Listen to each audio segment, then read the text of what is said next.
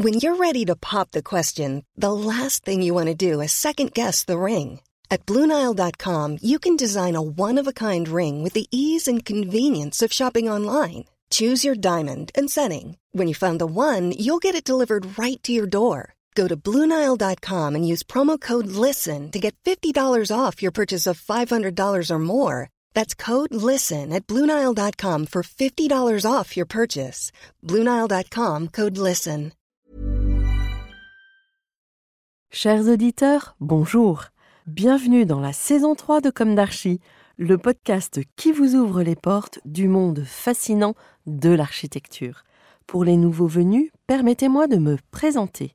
Je suis Anne-Charlotte de Ponte, docteur en histoire de l'architecture, auteur publié, dirigeante d'une agence de communication et de développement basée à Paris en France et dédiée à l'architecture. Retrouvons-nous chaque semaine pour découvrir la culture et l'actualité architecturale. Pour cela, nous interviewons des spécialistes, nous abordons des thèmes différents et nous apprenons à regarder les projets dans leur diversité et leur contexte. Pour vous offrir le meilleur, Julien Rebourg, ingénieur son, est aux commandes techniques du podcast. Merci d'être avec moi aujourd'hui et maintenant, place au talent. Bienvenue dans Comme d'Archie.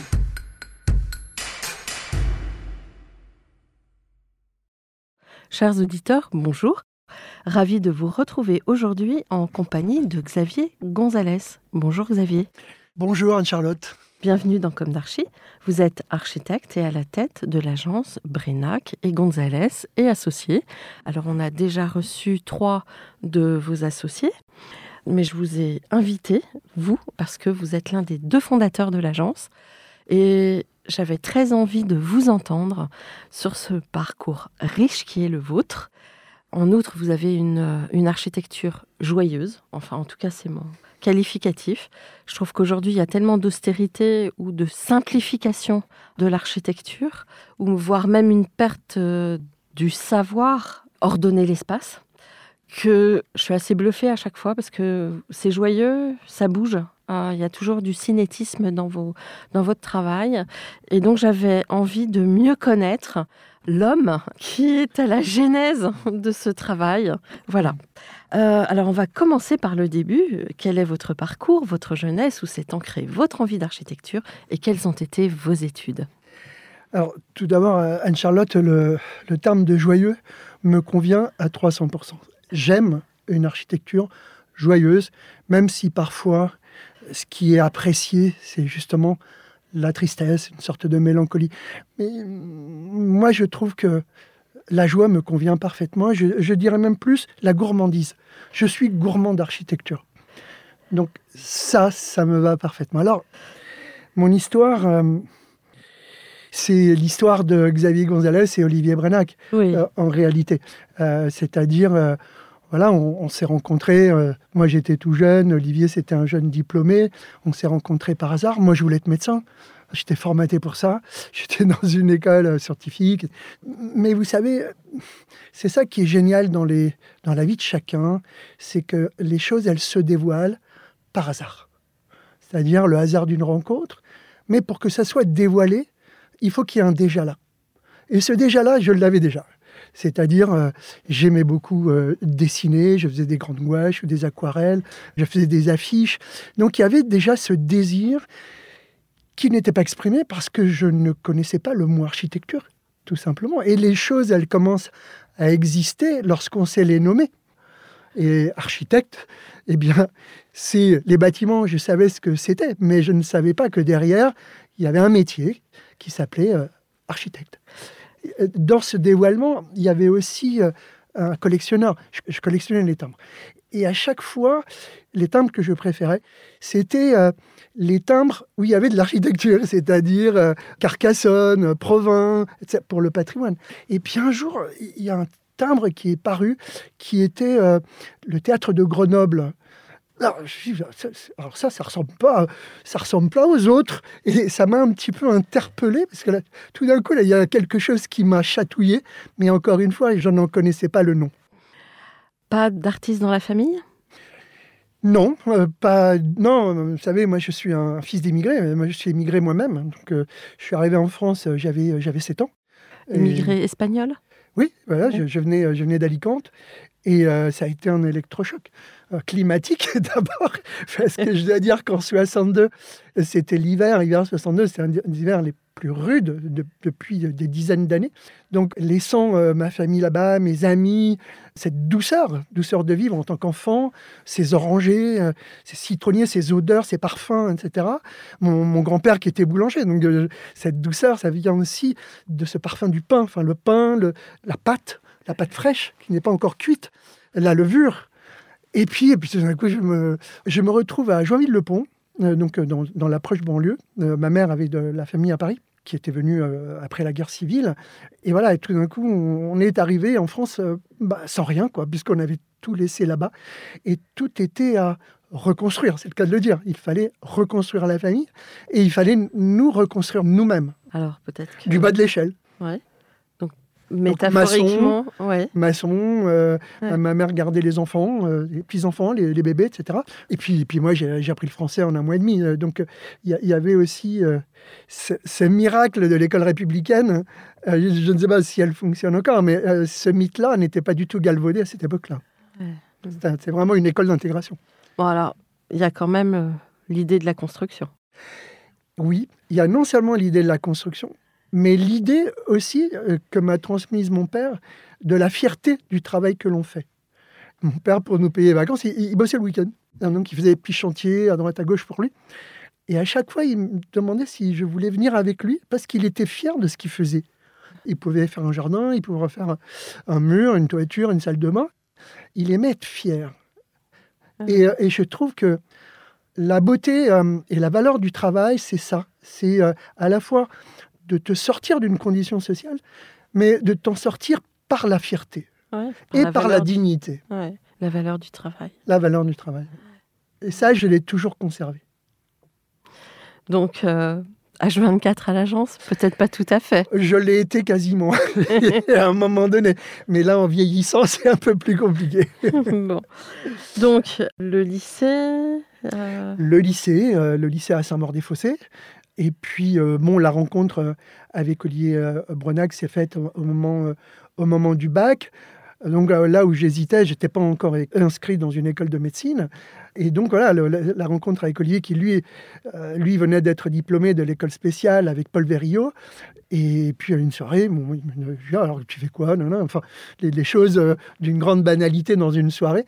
Et il me dit, bah, je suis architecte. C'est quoi C'est quoi architecte Et euh, voilà, il m'explique ça. Je dis, mais, mais finalement, c'est- pas un peu ce, ce qu'il y a dedans déjà, ce qu'il y avait et que je n'arrivais pas à exprimer. Et donc, je lui ai demandé de me décrire ce métier, comment ça se passait. Alors, c'était pas facile parce que c'était en 75, cette rencontre. Et euh, 75, c'est la première crise pétrolière. Et donc, euh, ça détruit une grande partie des grandes agences françaises, des Grands Prix de Rome, qui avaient 300 personnes. C'est des agences énormes, c'est des, usines. Et puis, tout d'un coup, euh, voilà, tous ces grands projets des 30 Glorieuses, euh, avec le premier choc pétrolier, se sont écroulés comme des châteaux de, châteaux de sable. Mhm. Donc, y a- c'est là où il y a eu euh, énormément de chômeurs dans notre profession.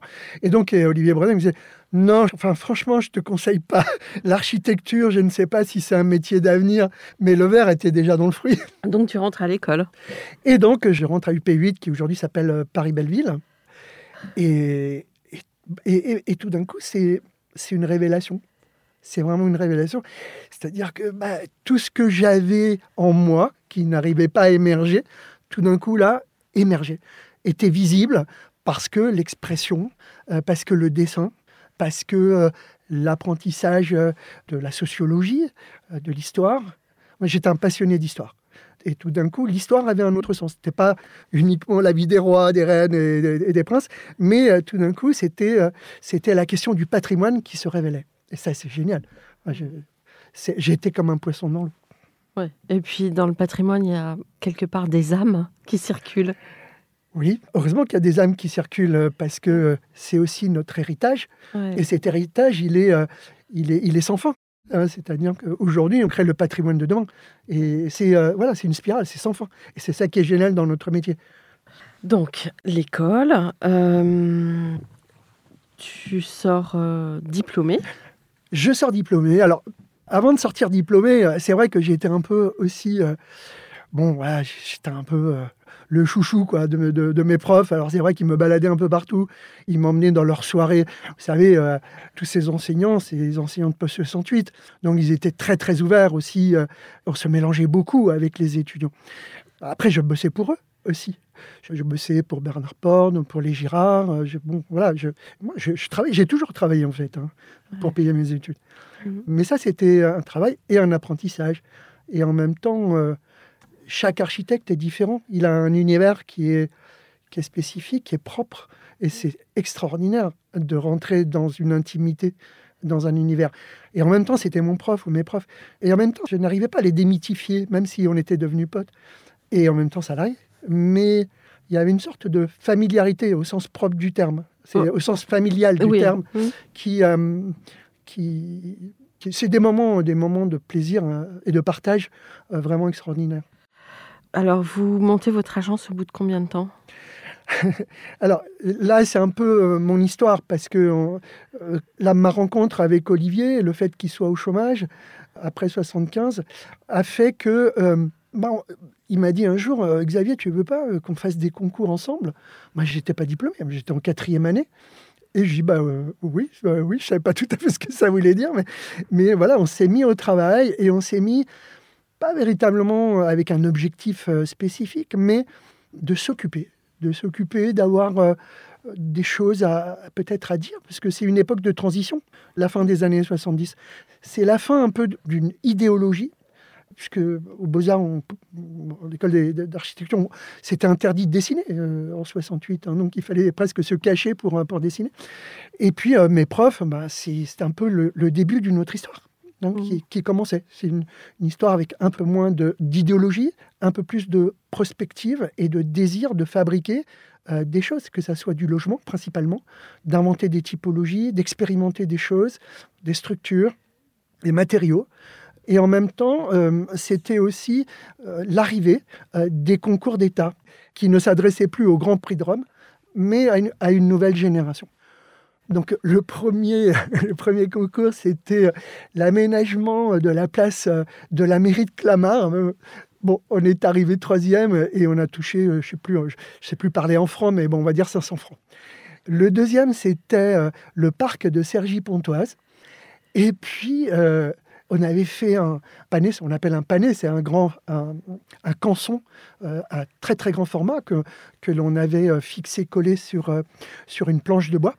Et on avait fait un rendu à l'aquarelle à l'ancienne absolument incroyable. Et un jour, Créé nous appelle, on n'a pas gagné, on était, on était on va dire, remarqués. Et à l'époque, Créé était, un, était une revue importante de l'époque, et nous dit on veut publier votre projet. Alors, bon, c'était euh, voilà, c'était un truc assez bizarre. Et, très- et puis la troisième, c'était la bonne, on va dire, puisque c'était les immeubles de ville de Cergy-Pontoise. Et tout d'un coup, on, on a eu 200 logements ou 199 logements. Et, et là, c'était euh, c'était le début. Mais, mais j'étais pas diplômé. Mais j'étais pas diplômé, mais avec beaucoup de culot. Ouais. Olivier était diplômé. Olivier était euh, diplômé, mais notre client pour Sergi Pontoise, c'était I3F, ça s'appelait pas Ouais. comme ça, mais c'est 3F à l'époque. Et euh, quand on m'a demandé euh, la copie de mon diplôme, euh, avec le culot euh, de la jeunesse, euh, je leur ai répondu pour des questions idéologiques, euh, je ne suis pas inscrit à l'ordre des architectes. En fait, c'est parce que je n'avais pas passé mon diplôme. Pas encore. Pas encore, mais bon, c'était deux ans après. Quoi. Bon. c'est quand même assez incroyable comme histoire de Ouais, ouais, c'est d'avoir conçu 180 logements. 199. Ah ouais Dieu dans le détail. Ce qui nous sauvait aussi, euh, c'était le manque d'inhibition. On n'était pas du tout inhibé. Et donc, euh, le manque d'inhibition, ça nous donnait une très grande liberté Ouais. pour euh, imaginer, pour proposer aussi. Et donc, euh, les immeubles euh, de ville de, de Cergy-Pontoise ont été primés aussi après, prix de l'habitat, etc. Euh, aussi parce qu'ils étaient, sur le plan typologique, très inventifs. C'était un, immeuble collectif, mais c'était des maisons superposées. C'est-à-dire qu'il n'y avait pas d'escalier collectif. C'est-à-dire chaque logement était desservi avec son escalier privatif donc comme des maisons. Donc tout ce qui euh, pouvait être le signe d'une maison, la porte, le paillasson, la boîte aux lettres, on l'avait au rez-de-chaussée. Donc euh, même si on habitait au, deuxième étage. Donc c'est cette identification, c'est aussi ça. L'idée de la maison, c'est ça. C'est euh, sa présence au sol, on va dire. Ensuite, parce qu'il fallait bien que je travaille, que je gagne ma vie, donc je travaillais aussi à mi-temps chez une grande dame de la déco et du design qui s'appelait André Putman. Ah euh, et, André Poutman euh, m'a ouvert un horizon, un paysage que je ne connaissais pas. Euh, je veux dire, quand on est à l'école, on ne parle pas véritablement de matérialité, sauf quand on analyse un bâtiment historique ou quoi. Mais on faisait des maquettes blanches. donc, bah, c'est quoi votre matériau? Bah, Je sais pas, c'est blanc, c'est donc du béton. Mm. Alors que là, quand on parlait de verre, il y avait plusieurs S. C'était pluriel, pluriel, pluriel les verres sérigraphiés, les verres transparents, opalins, gravés, sablés, etc. Et donc, il y avait une sorte de caverne d'Ali Baba avec une quantité euh, d'échantillons absolument incroyable, comme le bois. On dit, bah oui, c'est du bois. Bah non, mais quel bois Et quel traitement pour le bois? Et ça, c'était absolument incroyable. Et ça, ça m'a vraiment formé. Je pense que cet épisode d'un an et au design, même si j'étais un petit peu sensible au design, et puis l'artisanat. Vraiment, l'artisanat, elle travaillait avec des artisans incroyables aussi. Qui, Les savoir-faire. Qui conservaient encore mm. des savoir-faire, que ce soit des ferronniers, euh, des vitriers, que ce soit euh, des gens qui travaillaient le cuir, le cuir, etc.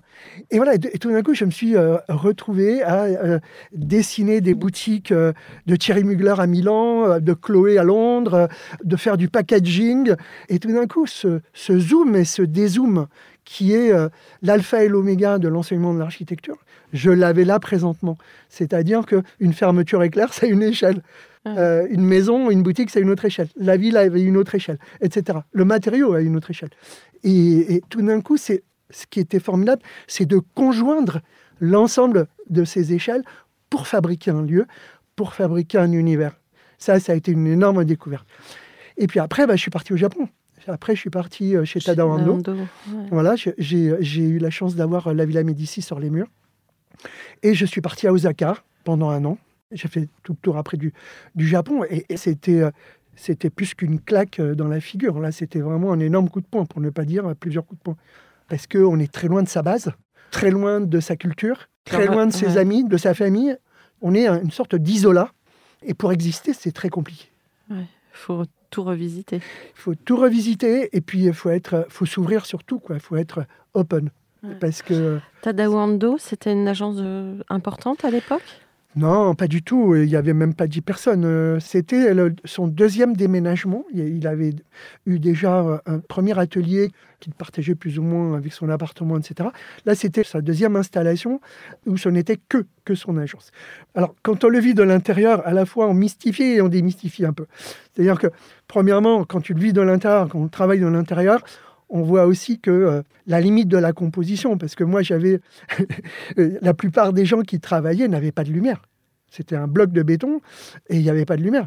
Et moi, bah, je me suis trouvé à proximité d'une petite fenêtre qui devait faire 50-50, mais qui m'arrivait au genou.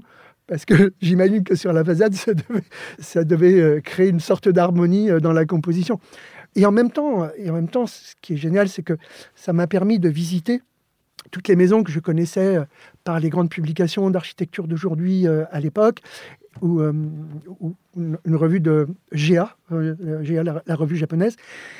Et, c'est vrai que là encore, ce qui est extraordinaire, c'est l'artisanat. C'est-à-dire que le béton, c'est pas le dernier chaînon qui fabrique le béton, c'est le premier de cordée.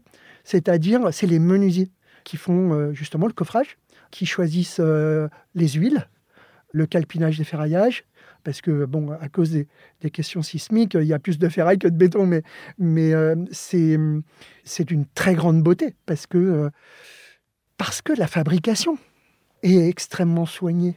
le dosage du béton, du gravillon, du sable, des huiles, le choix des bois pour les banches. génère aussi une colorométrie et une sorte de lustrage presque de, satin, euh, de satin du matériau. Et ça, c'était vraiment aussi un, énorme choc, un énorme choc. Alors aujourd'hui, euh, tu es à la tête d'une agence d'une cinquantaine de personnes. Vous menez quand même des gros projets. actuellement, vous êtes sur le point de livrer euh, une tour à Montpellier, qui est un très bel objet. Vous réalisez euh, deux sièges pour Next City, un siège euh, social national et un autre régional. Enfin, vous avez de magnifiques commandes. Est-ce que quand tu es sorti de l'école, tu pouvais imaginer que tu arriverais à ce niveau de pratique? Tu y pensais ou, ou pas du tout? En fait, je pense que quand on est jeune, je ne sais pas si on est dans la stratégie. je pense que à la fois, on a une intuition, mais qu'on ne sait pas nécessairement exprimer. Il y a des gens qui sont dans la stratégie pure, hein, dans le coup de billard à trois bandes, etc. Non, je pense que quand on sort de l'école, on n'a pas nécessairement un cap, si ce n'est de continuer à travailler. Mais je dirais, on a, on a une intuition. Et cette intuition nous mène vers des choix et des sacrifices. Voilà. C'est-à-dire, il y a aussi, euh, tout d'un coup, une perte, euh, je ne sais pas, de naïveté, de, d'indolence. Tout d'un coup, on, rentre dans une autre trajectoire. Et je pense que ça, effectivement, on en a été conscient, d'avoir changé de rail. Ça, c'était très, très important. Mais, mais non, après, on travaillait à la maison. On, on travaillait à l'époque, on travaillait au thé, à l'équerre, à l'encre on se tapait euh, tous les opéras.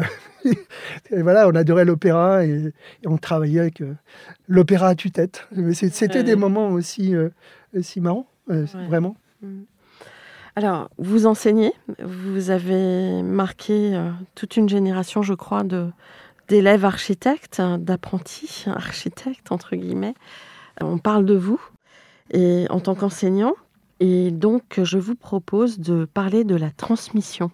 À la fois la transmission à l'école euh, du, savoir de l'architecte mm.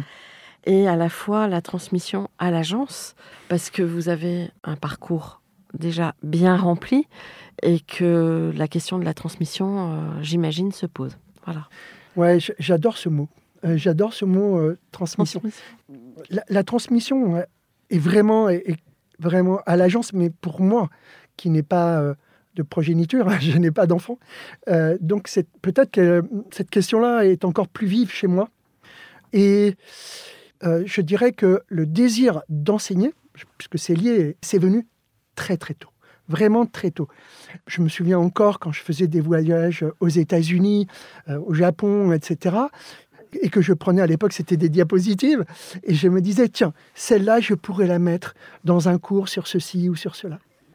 J'ai eu la chance euh, d'être euh, pris euh, comme maître assistant dès que la réforme de l'enseignement de l'architecture est arrivée, parce qu'auparavant, il y avait beaucoup de consanguinité dans les écoles d'architecture. Et là, tout d'un coup, c'est devenu un concours national. Et donc, voilà, je suis arrivé deuxième sur 850. Euh, et, je suis allé enseigner pendant euh, trois ans à Lille. Franchement, euh, c'était des gens formidables. Enfin, ce sont des gens formidables. et parce que, à la fois, ils sont près et loin de, Paris. Et donc, ça les rend beaucoup plus curieux et friands d'expositions, de, de, choses comme ça. Alors que à Paris, on est un peu blasé et on remet toujours à demain. Et finalement, les expositions passent, finissent par partir. Et, voilà, il y a une sorte comme ça de, quotidien qui s'installe. Et, ça, c'est ce qui arrive à mes étudiants d'ailleurs. Et puis après, j'ai passé mon concours de professeur il y a quelques années. Et, voilà, j'ai aujourd'hui le, le, statut de, professeur. Mais euh, ouais, j'adore J'adore l'enseignement, j'adore, euh, j'adore cette transmission, elle est fondamentale. Et je pense que c'est aussi, vous posiez la question tout à l'heure de la perspective, comment on, voit euh, l'agence, euh, est-ce que par rapport au début, etc. Moi, je pense qu'une de nos meilleures réussites, c'est la transmission. C'est-à-dire que trois jeunes architectes sont venus avec nous. ils étaient déjà là.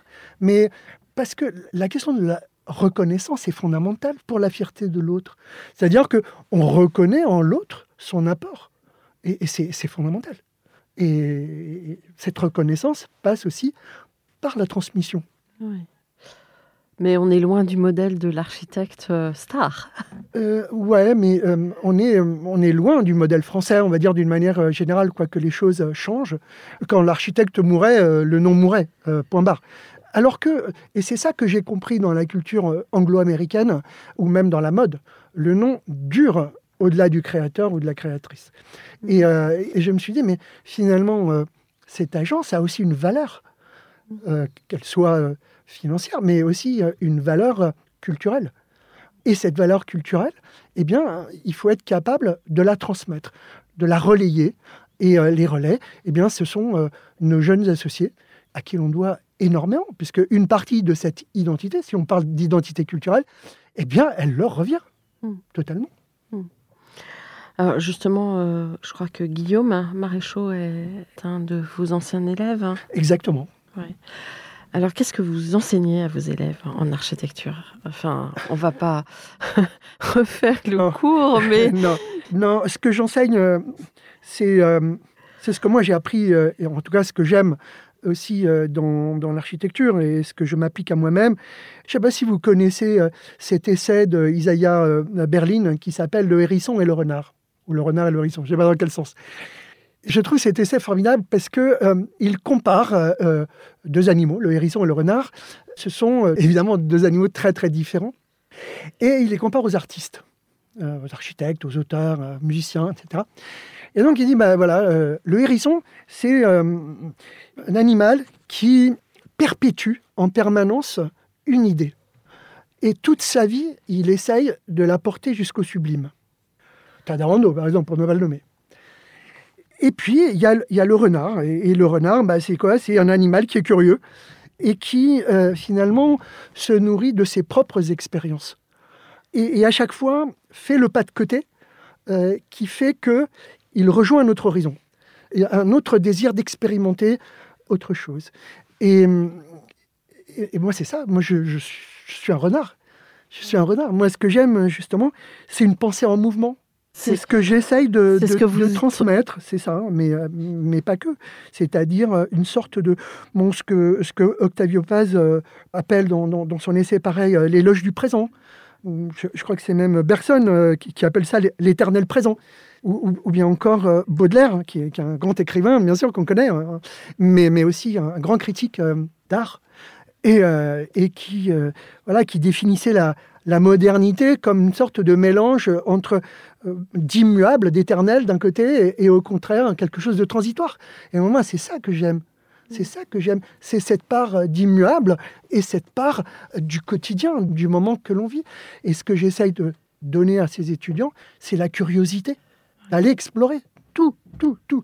Je leur dis, mais allez même en boîte de nuit, essayez de comprendre comment les DJ fabriquent la musique avec leurs trois platines à quel sillon la chose bascule, le son bascule. C'est ça qui est intéressant, c'est de se nourrir du présent avec en même temps le lien à l'histoire, c'est tout, le lien à la tradition.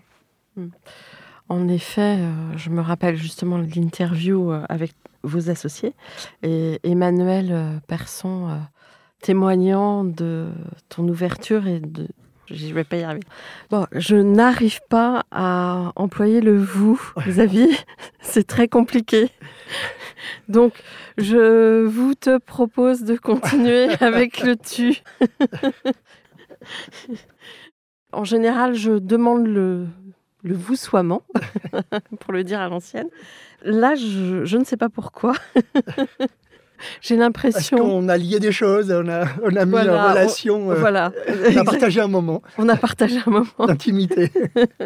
bon, alors, euh, on continue sur la transmission. Donc, tu parlais euh, du renard. Oui.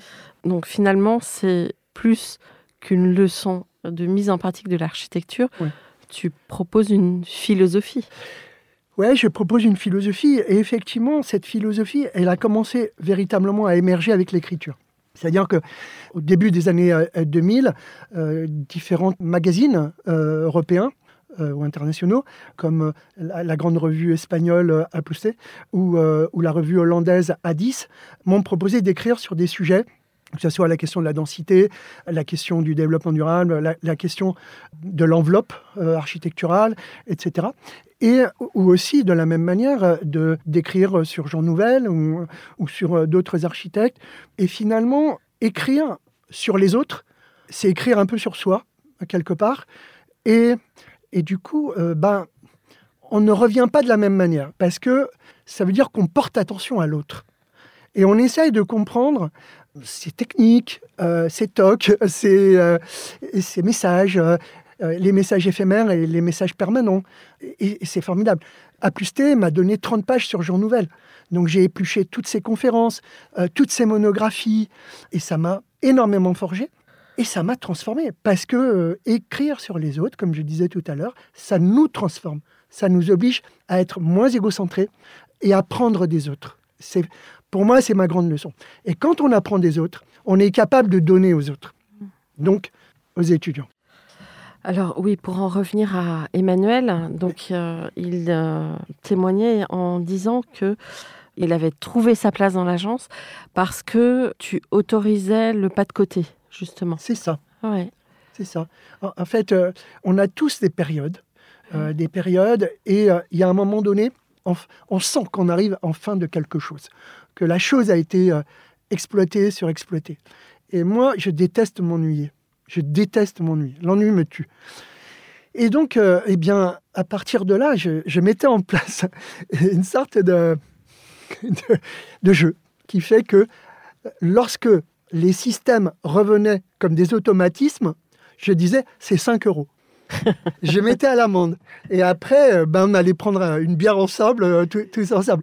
C'était la seule manière que j'avais trouvé de désintoxiquer sur les habitudes et sur les réflexes et sur la paresse intellectuelle quelque part. Et, donc, du coup, euh, bah, du coup, il y, a eu non seulement j'autorisais, mais j'obligeais systématiquement à, faire à faire ce pas de côté, ce qui fait que bah, à chaque fois, on retrouve ce lien avec le transitoire d'un côté et le permanent de l'autre. C'est ça qui est intéressant. Parce que même dans ces différences, il y a quand même des fils conducteurs. Euh, mhm. Alors, je te propose un nouveau thème qui est la mutation du métier d'architecte. Alors là, c'est vraiment, le sujet du moment. Très sincèrement, je pense que aujourd'hui, tout est à réinventer. Tout est réinventé. En blaguant, je dis même sa mère, il faut la réinventer. Et c'est vrai, quoi. On est dans une phase transitoire où euh, non seulement c'est tout le métier, c'est-à-dire notre place dans la société qu'il faut retrouver, qu'il faut trouver, mais aussi les nouveaux outils nous obligent à travailler autrement. L'intelligence artificielle, c'est même pas demain, c'est aujourd'hui. Elle est déjà là. Donc j'ai fait faire une, conférence à un ami qui vient des États-Unis euh, pour mes étudiants, parce que euh, lorsqu'on parle de transition écologique, on parle toujours à des, à des matériaux, etc., des déperditions calorifiques et autres. Mais l'intelligence artificielle va nous aider à faire ça. Est-ce que c'est la compacité? Est-ce que c'est la hauteur? Est-ce que c'est l'orientation des fenêtres? Donc, cette intelligence-là, c'est-à-dire le progrès, il ne faut pas s'en priver. C'est-à-dire, la question, c'est pas de revenir à la charrette et à la chandelle. La question, c'est comment trouver à la fois des outils traditionnels ou des, des choses qu'on va puiser dans la tradition, et en même temps des choses qui sont liées à la science et au progrès. Premièrement. Deuxièmement, l'invention aujourd'hui, c'est toutes les typologies sont à revoir. Le logement, la famille, ça n'a plus rien à voir hein, depuis 20 euh, ans, mais on est resté avec les mêmes modèles culturels. Le bureau, là on voit bien, on voit bien ce, qui se passe aujourd'hui. J'avais une discussion avec, un copain, il, il me dit, bah, écoute, ma femme travaille pour une, une assurance, et maintenant c'est euh, toutes les deux semaines, c'est deux jours par semaine en télétravail, une semaine. Trois jours la semaine d'après en télétravail. Donc la question c'est, c'est quoi le bureau de demain? À partir du moment où, euh, au lieu d'avoir euh, un effectif de 300, on va se retrouver avec des effectifs de 150, euh, une semaine sur deux. Et lorsque ces gens-là se sont installés en province, quand ils viennent trois jours, il va bien falloir les loger.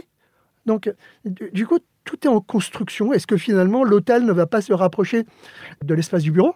Ou est-ce que c'est l'un qui va dans l'autre? Est-ce que c'est le bureau qui se rapproche de l'hôtel ou l'hôtel qui se rapproche du bureau? Et, aujourd'hui, c'est effectivement les typologies que l'on voit émerger. C'est la chambre d'hôtel qui devient un espace de bureau. Donc la question, c'est comment faire disparaître le lit, parce que le lit, c'est, c'est un signe d'intimité qu'on ne partage pas nécessairement avec un client. Donc la, question, la question, elle est là. Mais de la même manière, les équipements. Les équipements euh, sont à réinventer. À partir du moment où je peux télécharger n'importe quel formulaire à la mairie, remplir un dossier et l'envoyer, euh, à quoi ça sert une mairie? Euh, Une médiathèque, c'est la même chose. À partir du moment où je peux tout télécharger, que ce soit une vidéo, que ce soit un bouquin, la médiathèque, c'est le lieu pour travailler. C'est le lieu pour se retrouver. Et c'est ça aussi, les choses. Donc, moi, je pense que ce qui est intéressant, c'est tout d'un coup l'hybridité des programmes.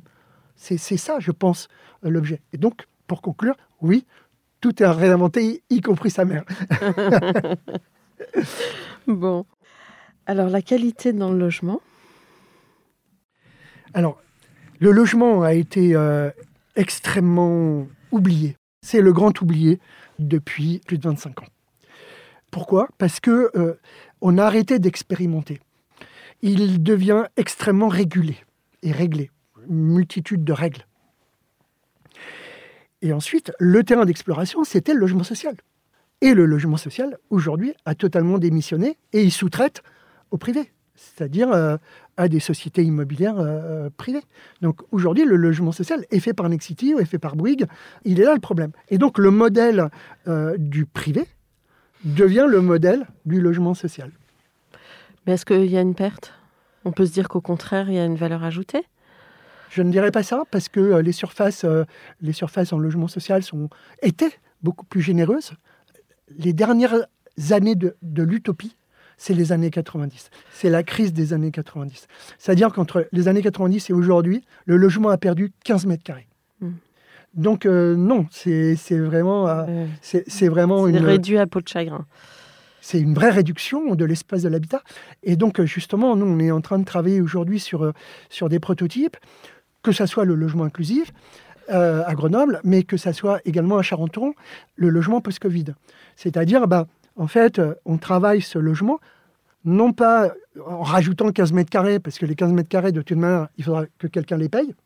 Donc, euh, si c'est vous qui les achetez, bah, c'est vous qui les payez. Si c'est vous qui les construisez, il faut bien qu'on les paye. Euh, et si vous avez une chambre de plus, il faut bien la louer. Et, et donc, on essaye de conserver les surfaces qui nous sont données, d'une manière générale, pour les trois pièces, les quatre pièces et les deux pièces, en essayant d'apporter un dispositif scénographique flexible qui fasse que ce logement peut vivre d'une manière différente une semaine sur deux, quand une semaine, un week-end sur deux, j'ai un enfant, et le week-end d'après, j'ai trois enfants. Quand ma femme travaille et en même temps, euh, le gamin est là. Lorsque, eh bien, c'est mon anniversaire et je fais une fête à la maison. Donc, nous, on travaille sur ces dispositifs scénographiques qui fait que bah, c'est un peu comme un couteau suisse. Hein, C'est-à-dire, la fonction fait l'espace. C'est pas mal ça. le bioclimatique Alors, le bioclimatique, nous, on a, euh, je parlais tout à l'heure de jalons dans notre production. 2005 a été euh, un jalon important euh, parce qu'on a construit, pour la Caisse des dépôts, le premier bâtiment HQE, certifié HQE de France. C'était à Aubervilliers. Et depuis, ça ne nous a plus quittés parce qu'on a bien vu que, au-delà de l'architecture, il y a autre chose, hein, qui, est celui euh, d'une régénération euh, et d'une obligation, d'une nécessité, je dirais, qu'à l'époque, on n'appelait pas encore climatique, mais qu'on appelait durable. Et aujourd'hui, on est vraiment en plein dedans. Donc c'est le sujet de mes diplômes euh, de cette année parce que je pense que je ne suis pas le seul à avoir été traumatisé cet été par tous les incendies qu'on a vus en Grèce, on a au Portugal et qu'on a vu un peu en, Californie, mais ça c'est une habitude, et un peu partout, et en Algérie. Et tout d'un coup on s'est dit mais faut arrêter quoi. Il faut faire basculer quelque chose. Et donc, euh, voilà, donc euh, toutes les semaines, j'organise une, conférence sur le sujet. Quelle école? Paris-Malaquais. Mmh. Hein, donc là, on est en, diplôme, hein, c'est la dernière année. Et hier, par exemple, je les ai emmenés euh, dans un dépôt, justement, pour qu'ils se rendent compte de tout ce que l'on peut recycler. Même le béton, comment il est broyé, quel est le granulat, qu'est-ce qu'on peut en faire les lavabos qui sont récupérés, les, faux plafonds, les moquettes qui sont quasiment neuves. Oui, maintenant, le recyclage est quand même bien. Non. Non, non ah pas du tout. Non. Euh, ah bon? Non. Je crois que les recycleries maintenant. Oui, euh, les recycleries, oui. Après, ce qui bloque, c'est les certifications. Ah oui. Sans certification, on ne peut pas avoir d'assurance. Et, et les bureaux de contrôle sont dans l'interface et dire ah ben non, ça c'est pas le DTU, ah non ça ça correspond pas machin, ça je peux pas vous donner une garantie décennale parce que le produit a déjà 10 ans. euh, même si c'est euh, une dalle de béton. Mais euh, justement, non. Il y a véritablement une révolution mentale à créer. Qui reste. euh, Ah non, mais c'est, il y a des blocages partout parce que tout est régulé. Mm. Et évidemment, en bout de chaîne, il y a l'assurance. Donc, euh, c'est ça qui est compliqué. bon, faut aussi. Être optimiste. Voilà. Et que l'assurance se réinvente aussi. Il faut absolument, c'est un impératif euh, que l'assurance se réinvente également.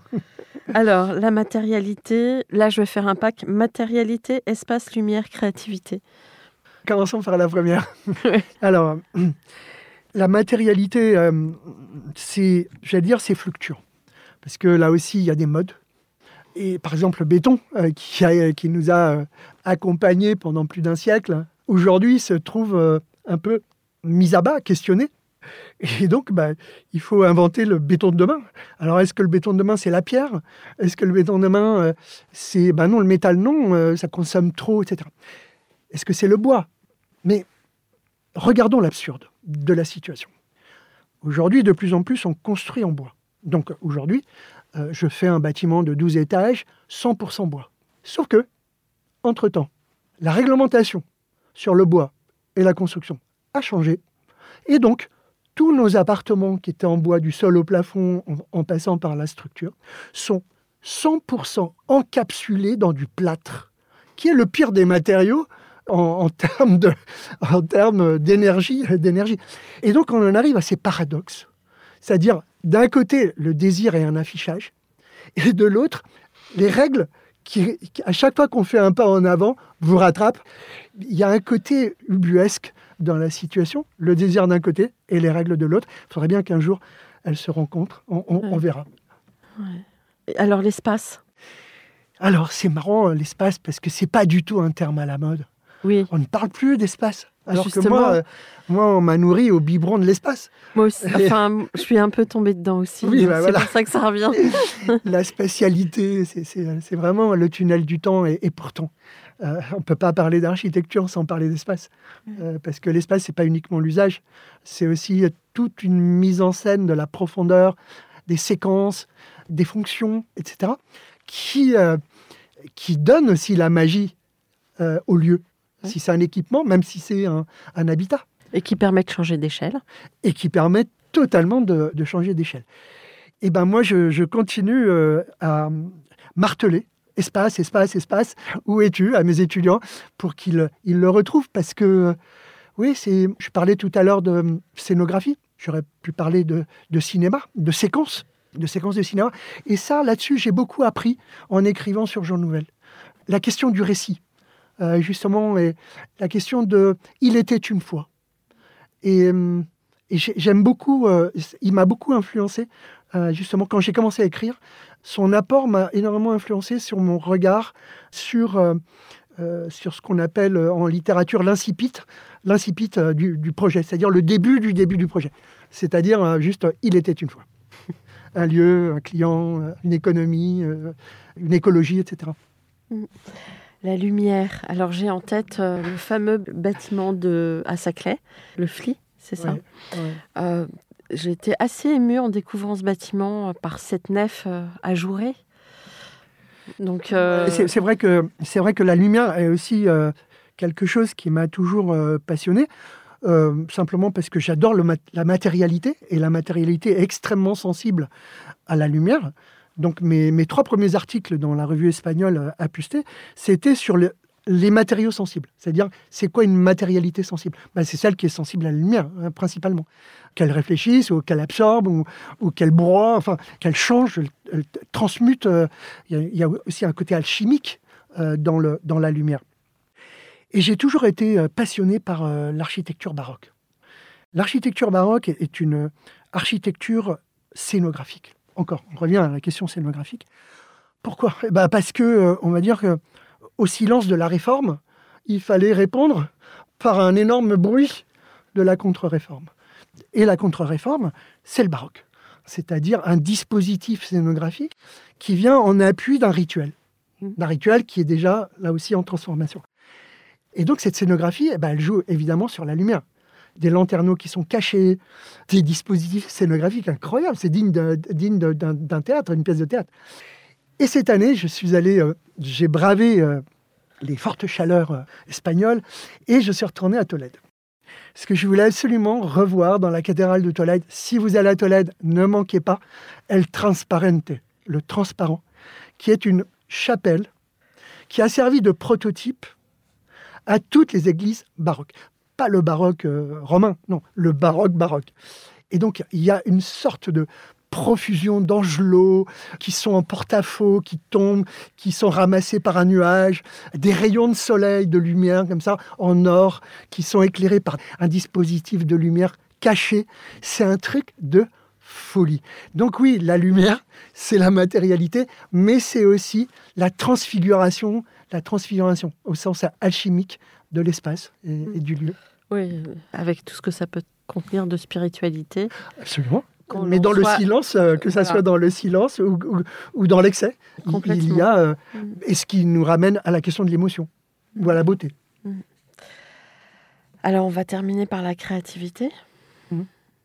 Je pense que c'est quelque chose qui te tient très à cœur. Oui, la créativité. Ouais, bah, tu t'attaches à ce que chaque projet soit renouvelé.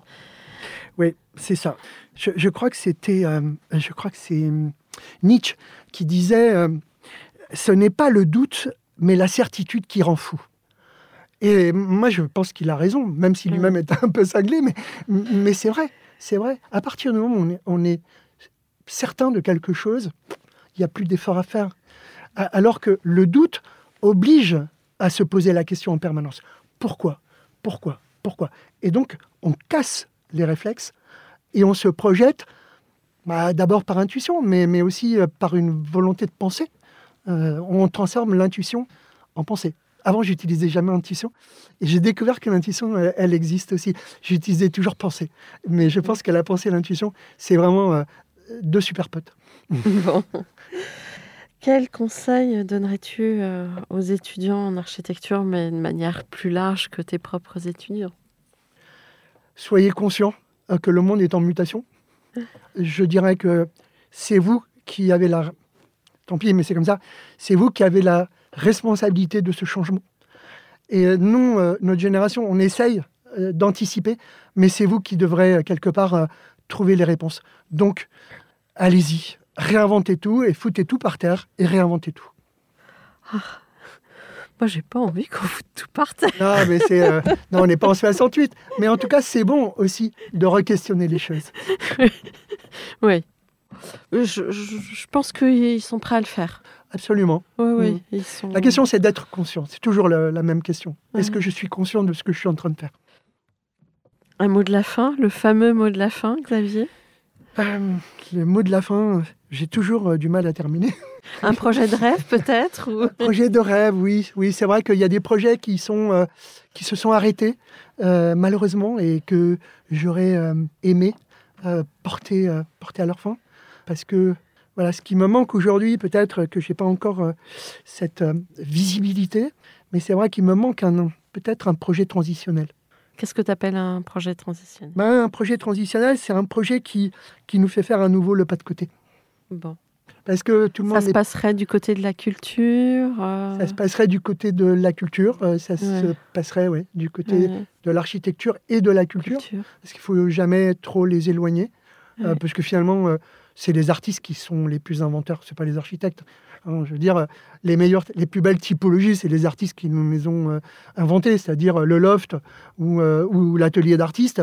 On a été que des voilà, on, les a pillés quoi. On a simplement euh, détourné, détourné une typologie pour en, faire, pour en faire une typologie d'architecture. Hmm. Merci beaucoup, Xavier, de ta ben, visite dans Comme d'Archi. Merci à toi, à vous. oui. Merci Xavier. À bientôt. À bientôt, j'espère. Merci. Au, revoir. Chers auditeurs, merci pour votre écoute. Euh, n'oubliez pas la version anglaise mercredi et notre euh, version française dans une semaine. D'ici là, prenez soin de vous. Au revoir.